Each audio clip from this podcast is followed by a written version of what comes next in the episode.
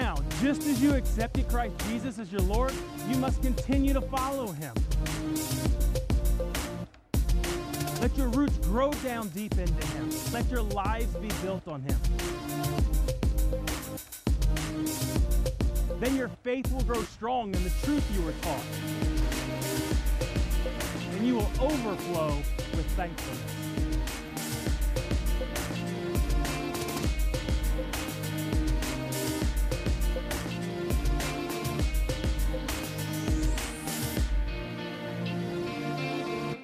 Good morning, everybody. It's good to see you. I want to welcome those of you who are joining us uh, right now in the warehouse, chapel, offsite campus, maybe on the internet. Uh, we're glad that you guys are along also.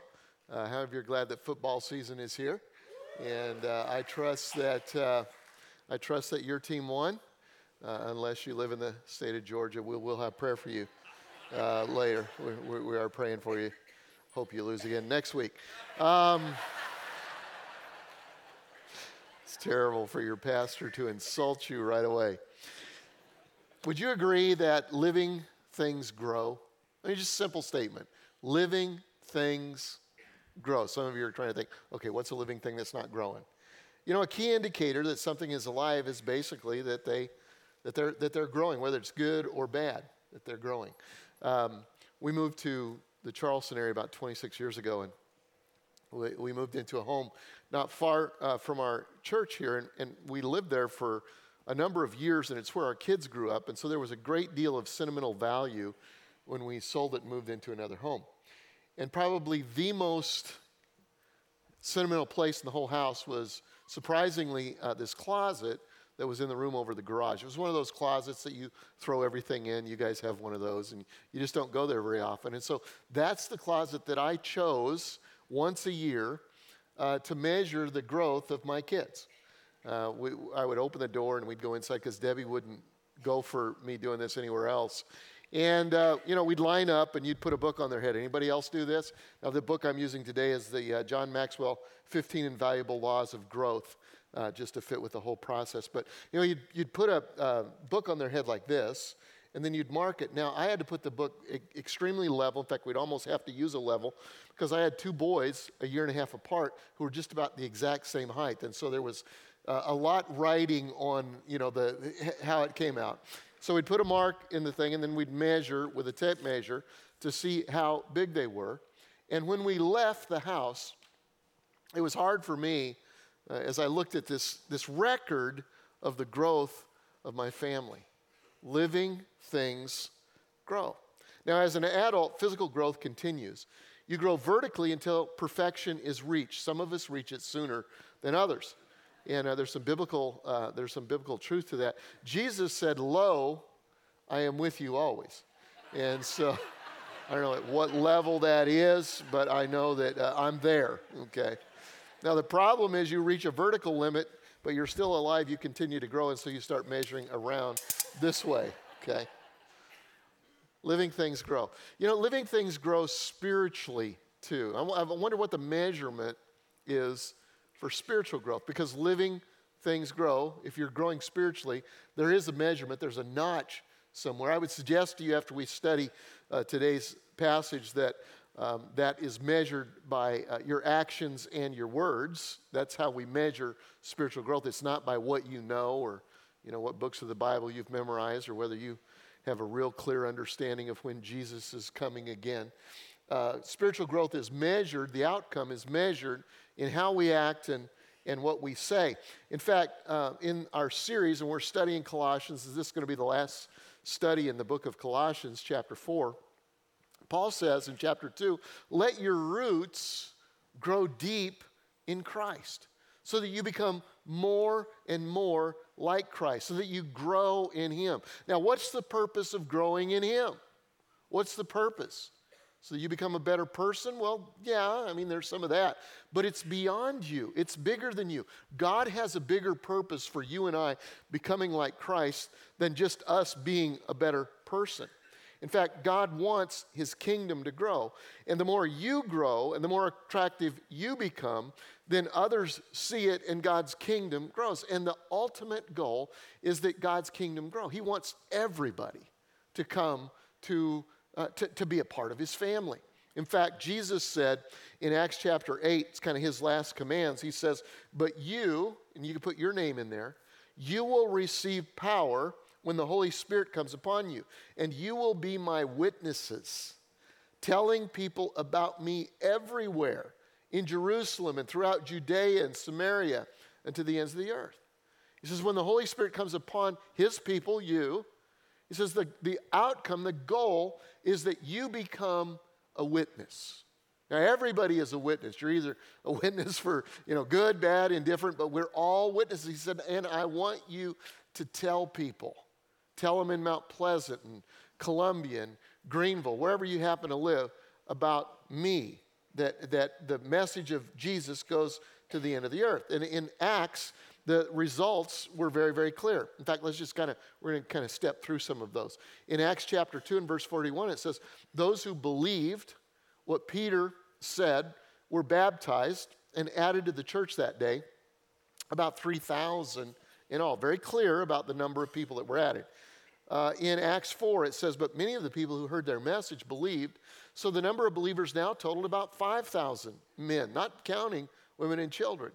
And then in Acts 5, it says, Yet more and more people believed and were brought to the Lord, crowds of both men and women. Acts 6, the believers rapidly multiplied.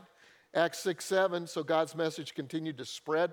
The number of the believers greatly increased in Jerusalem, and many of the Jewish priests were converted also. Chapter 9, church had peace throughout Judea and Galilee and, and or Galilee and Samaria, and it became stronger as the believers lived in the fear of the Lord and the encouragement of the Holy Spirit, it also grew in number. And it goes on and on and on. Uh, it talks about number. So in Acts 16 5, it says, So the church was strengthened in their faith and they grew larger every day. You say, Well, you know, that's kind of a numbers game. Is that really that important? Yes, every number represented a person. How do you think number 3,242 of those 4,000 that were uh, added to the church in that one day, how do you think that person felt? Man, it was great. Listen, you are a number. You're more than a number. You're important in God's kingdom, but the, when you came to know Jesus, you were added to the number of the church. The Bible says the angels rejoiced at your salvation. And so people are important in God's plan is that is that you and I grow, that our roots grow down deep in the Lord, in Jesus, so that we become attractive. Attractive, we attract others so that God's church will grow. In fact, the church in the New Testament is called the bride of Christ. How many of you know that brides are beautiful on their wedding day? Boy, they go through a lot of effort to do that. I'm not saying that they aren't beautiful other, otherwise. That's bad. I need to back up on that. Okay. But on their wedding day, you know, hours and dollars. I remember with uh, our, our girls, I'd watch them and they'd, man, they'd work on hair and all this kind of stuff. is incredible. They are so beautiful on their wedding day. And the, the church is called the bride of Christ. The church is to be beautiful. That's why last week in our series, Josh taught uh, about wearing the right clothes. In Colossians 3, it says we're to box up and put away old clothes of anger and rage and insults and obscene, ugly words. And we're to put on new clothes of compassion and kindness and humility, gentleness and patience and tolerance, forgiving one another. That's attractive.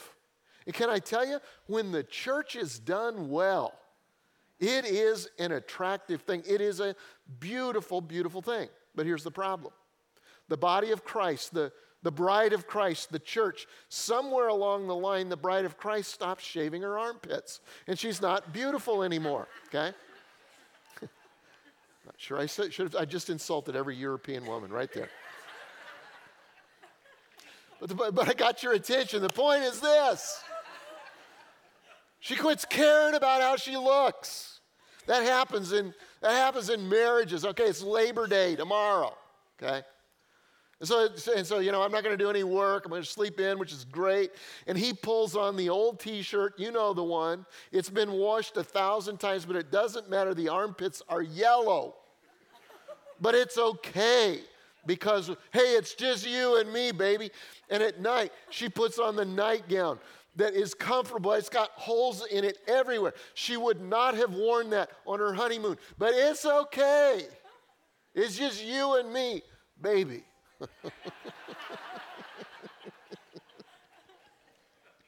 I'm thinking a lot of things, but I'm going to leave it alone. So, so it happens with the church. The church quits caring about how we look to the outside world. And we just drift inward, you know. And it becomes unattractive. No passion, no passion for people who are lost and who are outside of the church. And so, Colossians chapter 4, Paul brings us back to our purpose. He reminds us that living things grow, that living things are attractive, and the church is to be attractive. Let me read the passage that we're going to study for a few minutes today. It's uh, Colossians 4 and verse 2. It says, Devote yourselves to prayer with an alert mind and a thankful heart. Pray for us too, that God will give us many opportunities to speak about his mysterious plan concerning Christ. What's his mysterious plan concerning Christ? You got to understand, he's speaking basically uh, in a Jewish context, and he's saying, um, Jesus has come. He is the Messiah. And through him, Gentiles like you and I are engrafted into, the, into God's plan. That's the mystery, okay? So he says, I'm, I'm, i want to speak on that. Pray that I'll have opportunities to speak concerning Christ. That's why I'm here in chains. He says, You know what? I'm in jail. He was in chains when, when this was written. And he said, He doesn't complain about that. It's not moaning and groaning. I work so hard for Jesus and this is what I get. He said, No, this is, this is the way this is the means for me to share the mystery of Christ to the jailers who are around me. I'm here for a purpose. That's why I'm here, is to share the good news, okay? Pray that I will proclaim this message as clearly as I should. Live wisely. Then he turns to them and he says, Live wisely among those who are not believers and make the most of every opportunity. Let your conversations be gracious and attractive so that you will have the right response for everyone. So, what I want to talk about just for a few minutes is this I want to talk about three ways I can help the church grow. We're, we are saved, we are to grow deep in Jesus so that his church can grow. So, here's three ways, according to these scriptures, that I can help my church grow. First one is this I'm going to pray diligently. I'm going to pray diligently. In verse 2, he says, Devote yourselves to prayer. Devote yourself. Set apart. Devote means just to set, a, set apart. Set yourself apart for prayer. Now, you don't have to, you've got other options. In fact, Philippians chapter um, 4 and verse 6 says this Don't worry about anything. How many of you violated that today? Today, okay? All right.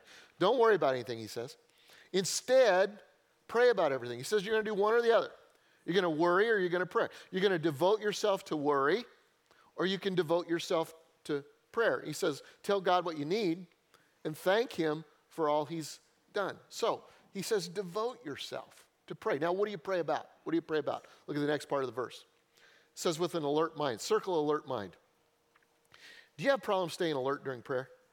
just, just, honestly, when if you decide I'm going to devote myself to prayer, maybe you're going to set aside a quiet time, or maybe it's during a period of you know, uh, 21 days of fasting and prayer that we did at the beginning of the year. You say, okay, I'm going to do this. I'm going to do this. I'm going to devote myself to prayer. And you sit down to pray, and all of a sudden, you've got all kinds of distractions. Mine's called an iPhone. I have an iPhone that's demon possessed, okay? Let me tell you what happens. My iPhone, I'll turn it to, you know, you got a little knob on the side that says turn it to silent. It turns itself on. It turns itself on several times during the day. One time I was praying at a big event and one of you called me on my iPhone in the middle of, and Lord Jesus, and it was so embarrassing. It was a demon in my iPhone. And so what, what, I, what I do is I'll sit down to pray and you know, a ding will go off. Oh, I, I got to look at that real quick. Oh, that's a text message.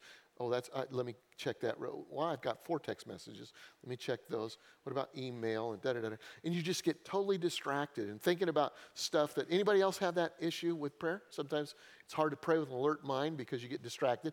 And let me tell you another one. I've got, I've got a place for prayer, and it's a pretty comfortable chair. And there have been times, just being transparent, I have sat down to pray for you and gone to sleep. Okay? right there in my chair. And Paul says we're to pray with an alert mind. I'm going to give you a way to get through that here in just a minute. Second thing he says, though, circle thankful heart with a thankful heart. Says pray with a thankful heart. Now, let me tell you what that is. That is a no whiners policy. There is no whining during prayer. You know, there may be something right now that you're privately whining about, and maybe you're publicly whining about it. Might be your job, your marriage, your kids, you know, your situation in life, the school that you're going to, the teacher that you have, whatever it happens to be. And we're, oh, you know, I just don't. Well, listen. He says we're to pray with a thankful heart. In fact, the earlier scripture, Philippians 4 and verse 6, says you can either worry or pray. You might as well pray. So pray with thanksgiving. And so prayer, actually, uh, sitting down in prayer, daily prayer, is a place to really put a stop to whining. Now, you, you ask God about the things that concern you, yes, but you, you, you do it with a thankful heart. You say, God, I'm not going to whine about this. I'm grateful for what you've given me.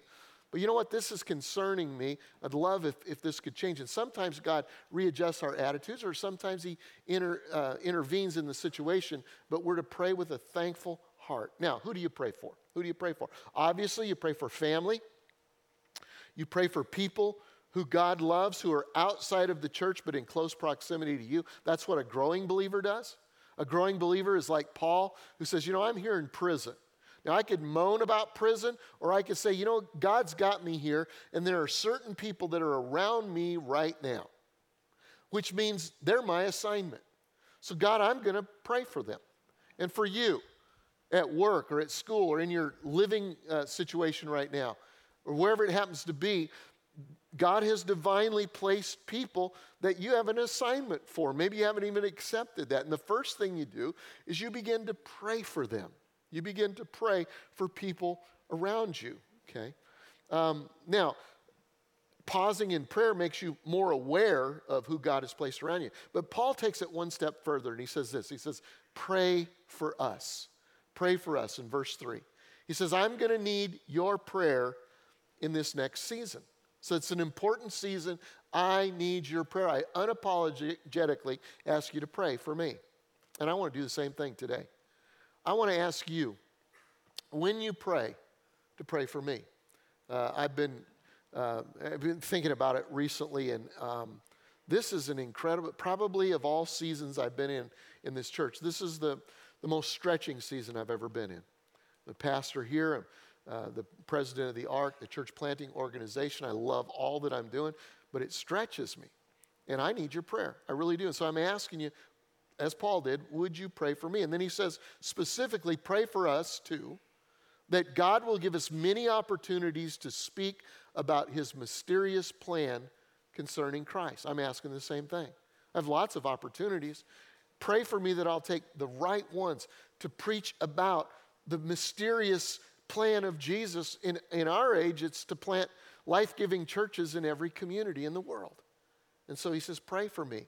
And then he says that I will proclaim this message as clearly as I should. Over the next three weeks, uh, we're going to do a series about the prodigal son. I'm excited about it. We've got Chris Russo doing some spoken word stuff and some cool things that we're going to do as a part of the series. But here's what we know we know that um, after Labor Day, everybody kind of settles in for kind of the long haul. Kids are in school and vacation is kind of behind us. And uh, people are thinking about, you know, thinking about the future, thinking about where they are right now.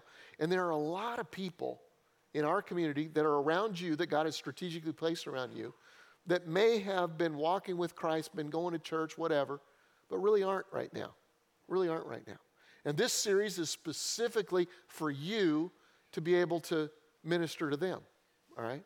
And, uh, and so, what I want to do is, I want to preach as clearly as succinctly. I want to be able to share the gospel in a way that's compelling.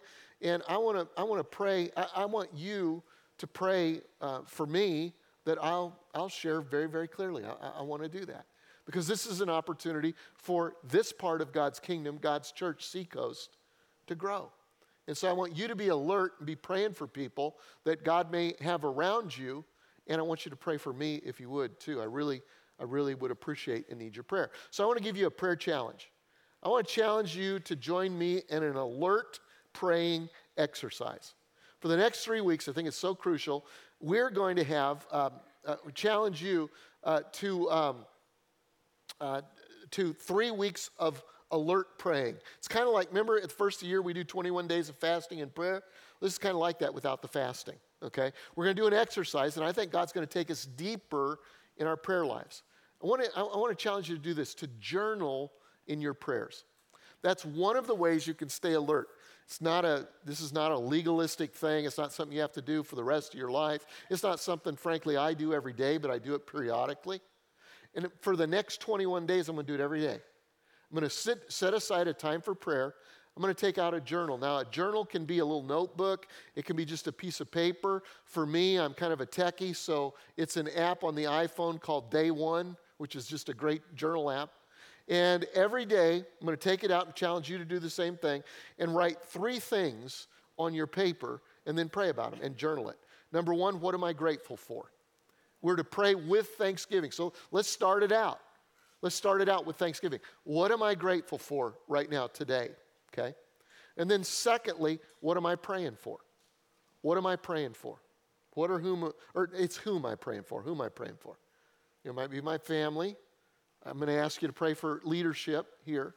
Uh, and maybe you're praying for somebody around you. Uh, just be real cognizant of that. Say, God, who have you planted around me that you just want me to pray for? And then the third one is, what do I need? What do I need? Okay? What am I grateful for? Who am I praying for? And what do I need? And let's see if God doesn't take us deeper in prayer in the next three weeks. So I'm going to help my church grow by praying diligently. Here's the second thing I'm going to help my church grow by living wisely. I'm going to live wisely. Verse 5 Live wisely among those who are not believers and make the most of every opportunity. It has two parts. The first part is to live wisely among those who are not believers. What does it mean to live wisely? Proverbs 11 and verse 30 says, He who wins souls is wise. What does a wise person do?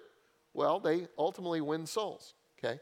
In Daniel 12 and verse 3 says, Those who are wise will shine as bright as the sky, and those who lead many to righteousness will shine like the stars forever. You want your own star? You know, you can go through those.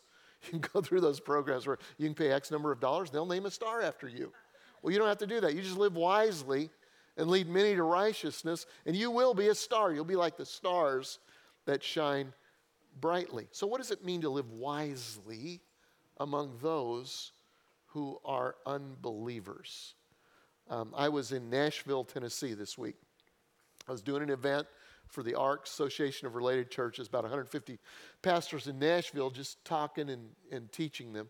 And uh, so I had about 24 hours in Nashville. And uh, I got there at uh, about 7.30 at night. I was hungry. I had a, a, filming session that I had to do at 8:30. Didn't have time for a full meal, so I walked down Broadway to Mike's Ice Cream. I just thought I'm going to eat healthy if I can, uh, just get a little bit of ice cream. I'm just weighing out the calories. Which calories do I want to have? And so on the way to Mike's Ice Cream, there was a guy that was standing on the corner, and uh, he was handing people um, little pieces of paper, tracts, gospel message tracts, and um, almost nobody would take them. I mean, people just weren't taking them. So I took one, and uh, he was happy because I looked like I was lost, you know, uh, not just in Nashville, but looked like a lost person, which I'm grateful for. Uh, never did, whatever, whatever. So, anyway, so I took this, and he had a little canned speech that he gave me. And I thought about that. And uh, I'm, I'm going to give him an A for effort. I really am, because he was trying to, you know, do what God was calling him to do. But I wondered how effective that was. And I wondered if I came back here and said, okay, in order for you to live wisely, here's what we're going to do. We got a whole bunch of tracts that we're going to give you, and I want you to go stand on the street, memorize this little, you know, statement, and give those out. I don't think very many of you would do that. And very few of you would do it well. So, what does it mean? Let me tell you what it means to live wisely. We're to live our lives in such a way as to make Jesus admirable and the church beautiful. I'd love for you to write that down. We're to live our lives in such a way as to make Jesus admirable and the church beautiful. Okay? And all of us can do that. That's what spiritual growth looks like. In fact, this week, you will have a chance. I will just, I'll guarantee you, you will have a chance at some point this week to respond to bad customer service. Okay, it's just rampant everywhere. There's going to be somebody that's not going to serve you well. And here will be the question Will your response make Jesus admirable and the church beautiful, or will you show your hairy armpits? Okay, that's, that's the question. Try to get this down to a level we can all understand. Okay? This week, someone around you will have a crisis. Okay? Somebody in your circle of influence will have a marriage crisis, a kid crisis, a car crisis. They may have a water heater crisis, like one of my friend's neighbors did. Uh, you know, I don't know why they put water heaters in the attic these days, because you know they're not going to last forever. And when they break, it's a crisis. Neighbor had a crisis. And he chose to see it as an opportunity to make Jesus admirable and the church beautiful. Okay, live wisely. This week at school, if you go to school, someone, you'll see someone probably sitting by themselves at lunch.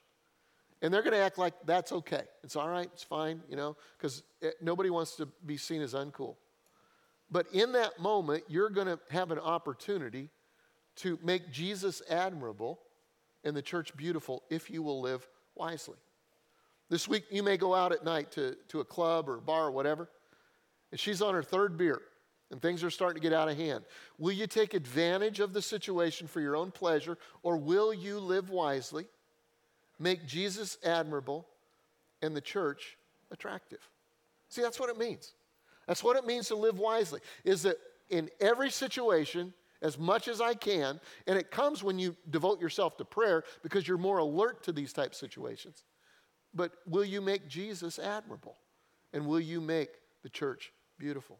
Second part of that is that uh, he says, make the most of every opportunity. What does that mean? That just simply means noticing when God is at work. You know, you just got to. You, you just got to look around. Not every situation are you supposed to be involved in, but you look and the Holy Spirit nudges you and says, I'm at work in this person. I'm at work in this situation. So I want you to uh, either begin a conversation, make an invitation to church, or just be a listening ear. So I will help my church grow by praying diligently, by living wisely, and let me give you one more. I'm going to speak graciously. I'm going to speak graciously. Colossians 4 and verse 6 says, Let your conversations be gracious and attractive so that you will have the right response to everyone. Would you agree with me? Words are so important. Uh, Proverbs chapter 18 and verse 21 says, The tongue has the power of life and death. Has anybody here ever killed a relationship with your tongue? Anybody? Okay, I'm not saying you lick somebody to death. I'm saying you, you said something. you said something, and it killed a relationship. We probably all have been there. The question is, are we more concerned with being right or being loving? So you can win an argument, you can lose a relationship. So this week, this week, will your conversation be gracious and attractive? When? The subject of politics comes up at work. Think about that. Will your conversation be gracious and attractive? Will you make Jesus admirable and the church beautiful? When the teacher at school reacts to something your little angel does? Yeah. Will your conversation be gracious and attractive? Will you make Jesus admirable and the church beautiful? Okay. When you receive personal criticism, we all love that. When you're mistreated by a supervisor, when conflict arises in your marriage, especially if your spouse is a non believer. I mean, that's a double load. Will your conversation be gracious and attractive? And will you make Jesus admirable and the church beautiful? When you receive a tasty morsel of gossip about somebody you really don't like anyway, and you're glad to hear that that's a situation. You know, gossip is so tasty how we love to swallow it. Proverbs 18 and verse 8. So this week, you're going to have several opportunities to add to the church or to subtract from it by your words. And I want to challenge you, church, let's grow together. Let's commit to praying diligently and living wisely and speaking graciously. Let's go deeper in Jesus. Let's let our roots go in, in Jesus until it impacts our actions. Jesus becomes more attractive to others, and the church becomes more beautiful.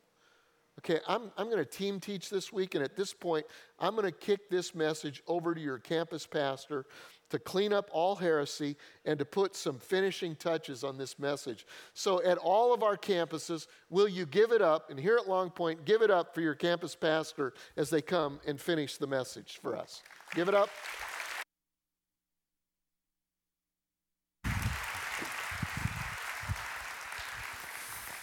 All right. About lost it when he said lick somebody to death. I've never even thought about that. It's incredible. The top of your outline sheets, three ways that I can help grow my church. Everybody say, my church. My church. Man, when I heard that, the word that kept coming to mind all throughout Pastor Greg's message was ownership. My church. It's not, it's not passive. You know, when you speak it, it's possessive. My church. Katie and I first got married, we uh, rented a little place in downtown Columbia. And, uh, you know, just so excited. We got married our senior year of, of college, and so uh, just excited to have our own place. And so we lived there for a semester. We were about to buy our own house. And for whatever reason, you know, there was probably three or 400 people that came to our wedding. We invited every, like, science class, you know, if they were at school and breathing. Come on, it's going to be a blast. And so that year, for whatever reason, pretty much everyone that came to our wedding brought us a crystal picture frame. You know, it's like this is why you have a registry. And so uh, when we went to move, we had the like Mac Daddy yard sale. You know, just a m- massive deal, and most of the offering were crystal picture frames. And so that night, we found out the next day there was a huge storm coming through, and so we're newly married. I'm not thinking about the house. I'm trying to be a hero for my, my bride here. And so I said, babe, we'll just bring it all inside. It's a yard sale. We'll have like a living room sale. We'll deck it out like a thrift store, antique shop. You know, I could just hang all these picture frames on the wall, all the purses, bags, shirts. I could just tap a little nail in the wall, and it looked awesome. It was incredible, you know. So people came in. We sold every single thing in the house. It looked awesome. The only issue was that it left about 200 nail holes in the wall. and the bigger issue is that we didn't own the house. You know, we were, we were renting. There was an issue of ownership. A few uh, months ago during the Thorn, I went by Wendy's on the way into the church, bought me a combo, spicy chicken sandwich, plain with cheese, a frosty. Come on. Brought it to the church, set it at the info center, had five kids, went and dropped the kids off. They were all serving in different ways for the Thorn. Came back, somebody had snatched my frosty. I'm just saying, it's a good thing the Lord's probably convicting someone here right now that the Lord's veiled me from whoever it is because I would minister to you because you stole my frosty. My frosty. It's possessive. What are the things in your life that you have that kind of ownership over? My wife. My wife. I'm the one that God has called to lay his life down, to lay my life down to love her well. My kids. I'm the one that's called to discipline them. If any of you follow me on Instagram, uh, you probably have a hunch that I'm not the world's best dad, um, but I am the world's best dad for my kids. Ownership, my house, my car. If there's going to be maintenance done to my car, if the oil's going to be changed, if the tires are going to be rotated, I have to be the one to do it. I have ownership over it because it's mine. Well, there's two areas of our lives that if we'll take ownership over, impact the way that we experience all of the others. And the first of which is our faith. Take ownership of our faith. What does that look like? My uh, nine year old daughter, Anna Jay, is our, our oldest, and she's, you know, really sharp. Our five year old son, Abel, he was born about six weeks earlier than due date, and so developmentally he's been just a little bit slower. And so uh, his teacher was real concerned about it last year. So going into this year, we've been praying, uh, God, I just pray that it is a breakthrough year for him in terms of learning, colors, numbers, all that kind of stuff. And so we were praying literally this past Monday, and the words that came out of my mouth while we were praying about it is like, God, I just pray that he would just exceed every expectation for him this year, that he would be our smartest child And uh, the next day, Tuesday, he came home and they had a sheet with like nine colors on it, and it said red, blue, green, yellow. You had to pick the color and then rewrite the word. And uh, he got every single one of them right. When last year, I'm telling you, that cat couldn't pick out. Say, buddy, what color's daddy's shirt? Green, blue, red? You know, it's like it wasn't working. so, um, so we celebrated, got him a toy. We were all excited. Then Tuesday night, uh, told uh, Anna Joe we were praying, and we were just still so excited about Abel. And she said, "Daddy, I'm going to be the smartest kid in our family." I said, "What you mean?" She said, "Well, you prayed that Abel would be, and." I, am going to be. and I was like, so when we prayed, were you in agreement with daddy? She was like, I want him to get smarter, but not as smart as me. You know? she was taking, she's taking ownership of studying. Man, she disciplines herself, as the verse Pastor Greg read, she's devoted herself to learning, to studying hard. So, for each of you in our faith, a few months ago, I went to a, a, conference and a pastor named Larry Stockstill was talking about his spiritual disciplines of study and, and prayer. And the phrase that he said has echoed in my soul. He said, I don't need to be propped up by somebody else's revelation. And uh, when I heard him say it, I thought, oh, man, we attend a church where between Pastor Greg and Pastor Chip and Pastor Josh, even uh, Jack Hoy, who kind of oversees the operation of all the Seacoast campuses, he's read through the Bible every single year for 15 or 20 years. I mean, we are just surrounded by some, some solid men and women of our faith that, man, daily, I can be encouraged just following them on Twitter, getting to connect with them in the office. It's easy for me to be propped up by their revelation. But for me to take ownership of my faith means that I have to do the maintenance, change the oil, if you will. I've got to spend time going after God praying over the issues that I'm walking through, ridding my heart of anxiety or worry or fear. I've got to take ownership of my faith. So, one way that you can do that is just committing through this prayer challenge, even saying, if it's prayer, if it's Bible study, whatever it is, not that we have a competition to be the smartest person in the church. If that's what it takes for you to take ownership, then, then go for it. But I'm going to go after God with all of me. Second way you could take ownership of your faith is through baptism. That video, was that the greatest baptism. I can't wait for the next service just so I can see it again. it's just hilarious. But for some of you, the idea of baptism, maybe you've seen it as a you know, old biblical tradition and not a matter of biblical obedience. You know, that it's something that, that we've been called to. In Acts 2, when Peter preached that message and many came to know him, they said, Well, what, what do we do? And he said, Repent and be baptized. So maybe for some of you, you've made a decision to follow Christ. Uh, you've made a decision to, to go after Him, but you've never taken that next step of obedience in water baptism to identify yourself with Christ being buried to death, raised to walk in new life. Well, next week at 4 o'clock at IOP County Park, man, we are going to have a throwdown party celebrating those who have taken that step of obedience and baptism. Maybe it's your week, so I'd encourage you. What does taking ownership of your faith look like? Man, show up to be baptized. We have a shirt that we want to give you. We'll have all the stuff there you need, uh, but would love, love to see you do that. Second area that if you'll take ownership of impacts all of the others is, uh, is my church. Everybody say my church again. My church. Now, it's easy when we're in a room like this, seeing this many people, to kind of think our church, you know, because there's thousands of people that come here every single weekend. But what drives people's experience of um, encountering the power and presence of God is when each of us individually take ownership of my church. Just this week, there's been multiple stories kind of floating around the office of guys that have made decisions to follow Christ. Last week, I, I met a guy here in the Breezeway, just moved here from up north, had never really been in church, had a funny story of he came up to tell me, he said, I came in church and I sat down beside one of your bread tables and uh, all throughout the service, it was staring me in the face. And so I reached over and I grabbed a few pieces. And uh, the lady beside me looked at me all funny. She must have been a Christian. Then after the service, I find out that it was God, you know? and uh, I was like, yes, that is why. It was hilarious. It was like, that is why we do church. For whatever reason, this is a place where they've shown up, never been in church, but something is drawing them here. It's the power and presence of God. They can come here, hear an incredible message, encounter God, and worship. But let me tell you what happens. If they're a family and they have kids, if they walk in and don't know where to go because the building's large and so they're late getting in here, then it turns out they can't get a seat. Or if they have an incredible service, but then when they go to pick up their kids, their kids fussing and crying because our ratios aren't strong in the classroom, do you think they're going to come back? No. If their kid has a bad experience just because we don't have solid ratios, even though we have solid teaching for children, then it's not going to be a solid experience for the family. It's not going to be an environment where they can come and experience the power and presence of God.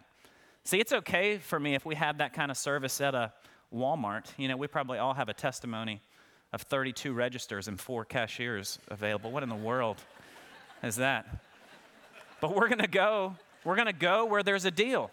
Walmart, the grocery store, those places offer something that we need to sustain our lives. So even though the experience isn't great, we're going to go back.